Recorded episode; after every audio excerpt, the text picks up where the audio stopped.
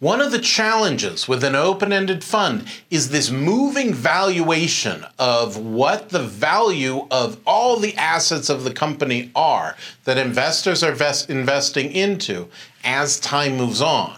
Because if you have investors coming in at these different time periods, then suddenly the investor who came in at time zero and the investor who came in two years later may have completely diluted each other and caused a problem. The solution to that problem is net asset value. In this video, we're going to talk about net asset value, how it's determined, and how you can use it for an open-ended fund.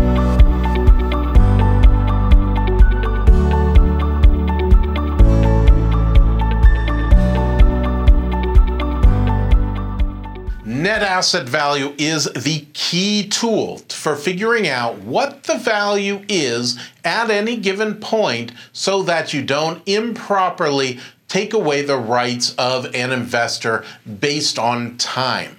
To make that a little bit more clear, let's look at a, uh, a whiteboard.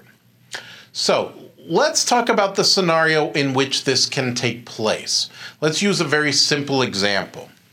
Let's say you have an investor who invests, oops, not my pen, who invests with you here, right?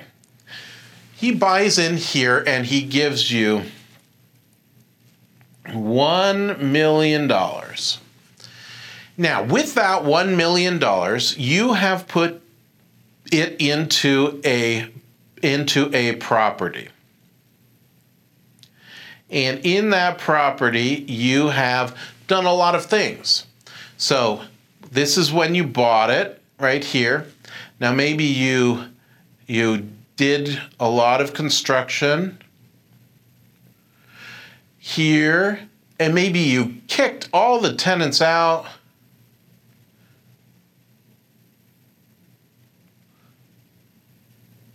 Here and released here.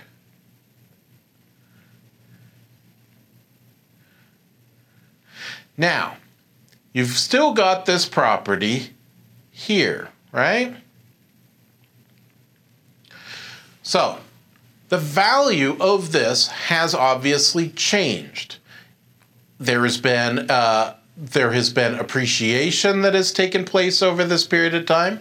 Let's say this is three years later. There's been appreciation that's taken over this period of time. You've done construction, you've kicked tenants out. You guys have been together through thick and thin for these three years.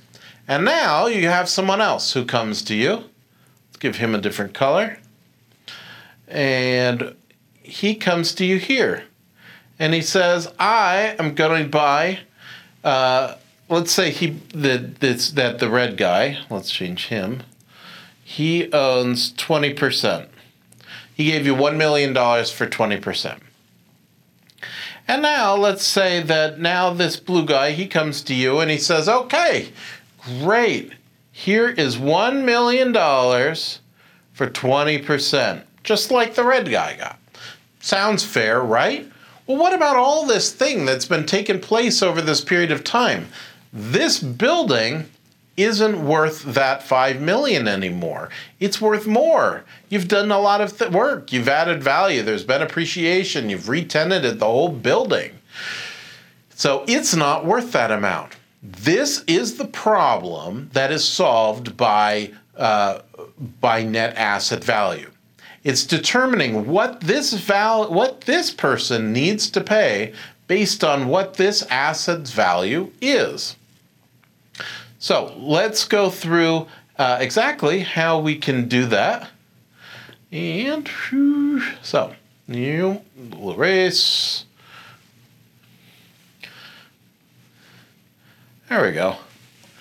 So the challenge of figuring out net asset value is very simple in one one version of it, and it's very complex in another version of it.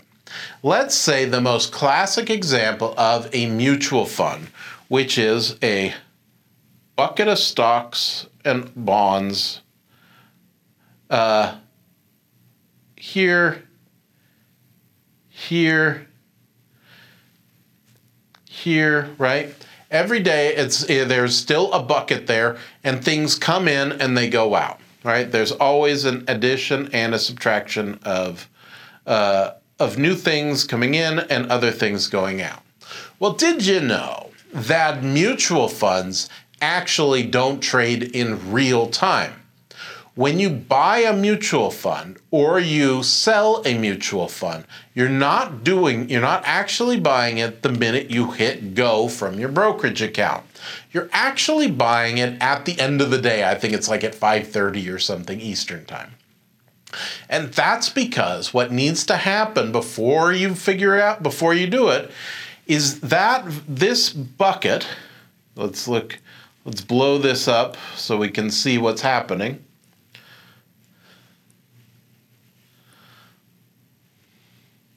This bucket of in the mutual fund, each individual piece, each individual piece is figured out what its value is that day. So if it's a stock, if it holds stocks only, they all the different stocks are added up together. It said, okay, if we were to sell this whole bucket today, what what price could we get it for and then what we would divide it by the number of outstanding units that comes up with the net asset value for the day. And when it closes and at, at about 5:30 when you buy your mutual fund that's when you're actually buying it because then you know what the net asset value is. So net asset value is all of the assets minus liabilities divided by number of units comes up with that share price. Okay, so that makes sense, right? Now, what is hard to do is what about the case where we're not talking about uh, when we're not talking about a mutual fund? When, like in the example, we're talking about buildings, real estate. And these are all purchases of different buildings in real estate, and they've all got different appreciation things going on, and they've got different retenanting going on, and they've got all sorts of things. There's construction going on. How on earth do you figure that out? Because you can't do that every day. There's just too many things. If you even had five uh, five buildings and you were trying to figure out the net asset value, it would be really hard to figure out what it is every day. You have to come up with five actual, you know, legitimate values. Because real estate is so illiquid, it's really hard to figure out exactly what that value is at any given point. So, here is what companies do. They say, okay, we are going to allow investors in here at time zero. And then we're going to do some stuff with that money. And then, let's say these are quarters one, quarter one, quarter two, quarter three, quarter four. Uh, so here is here is year one one, two, three, four. Here is year two. And if I make a mistake, I don't need to hear about it in the comments. You get the idea. All right, so you got year one, year two, year three as they go on. So let's say every quarter. So this quarter, Q1, the team gets together and they do an evaluation and they calculate everything. Okay, we know that this is now worth $100 a unit still.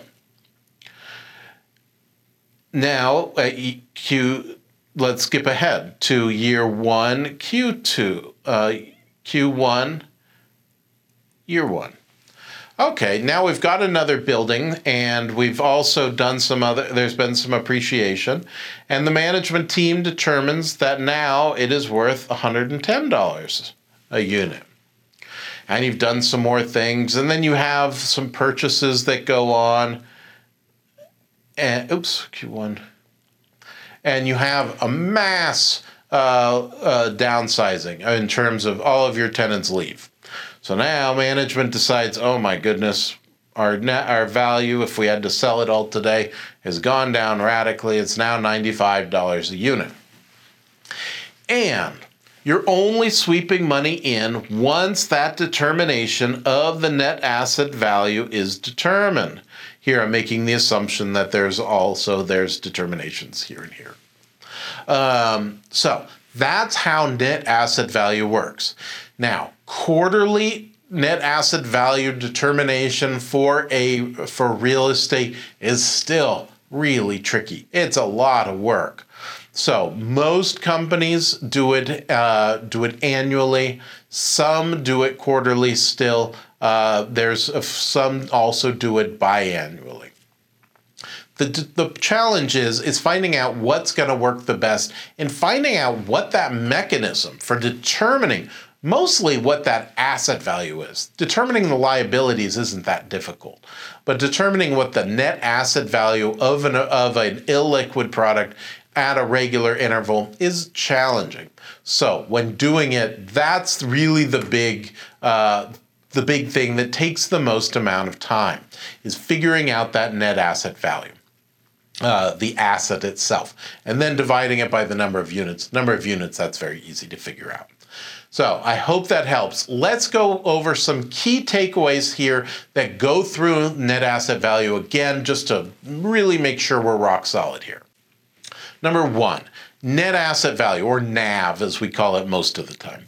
It's a critical metric to understand the open ended investment itself. It impacts the pricing that investors are able to go into and whether or not they can, what price that they can exit from. Number two, the calculation of NAV is done by adding the assets or as taking the assets, subtracting out the liabilities to create the total value, and then you divide that value by the number of shares outstanding or units outstanding. What that does is it gives a per unit value. Number three, NAV can be used for assessing the performance of investments as well. It helps you identify first the true worth of the investments and it helps in the management of the portfolio. All fund managers want their NAV to go up, so they that shows a good level of performance. Number four, market fluctuations change this NAV. So it's that market fluctuation and the value of each individual asset that's changing over time. It's the market that's actually driving it, right? The market's the one that determines value. So that's changing over time and it will change the decisions that were made, not only by your investors, but also by the fund manager themselves. And number five, transparent and accurate calculation of NAV is crucial for giving your investors not only an accurate number that they can rely on, but also for that transparency so that they understand how it was calculated and so that they can feel like they're truly being informed with full disclosure about the material thing that's changing, which is net asset value. My name is Tilda Moschetti. I am a syndication and private equity fund management attorney for the Moschetti Syndication Law Group. If we can help you establish your own open ended fund, or if you're doing a closed ended fund and be compliant with the SEC's rule of Regulation D, Rule 506B and 506C. We'd love to talk with you and strategize about how we can help you move from where you are today to being more successful and getting your funds put together in the right way that will give you peace of mind, keep your investors happy, and ultimately make you successful.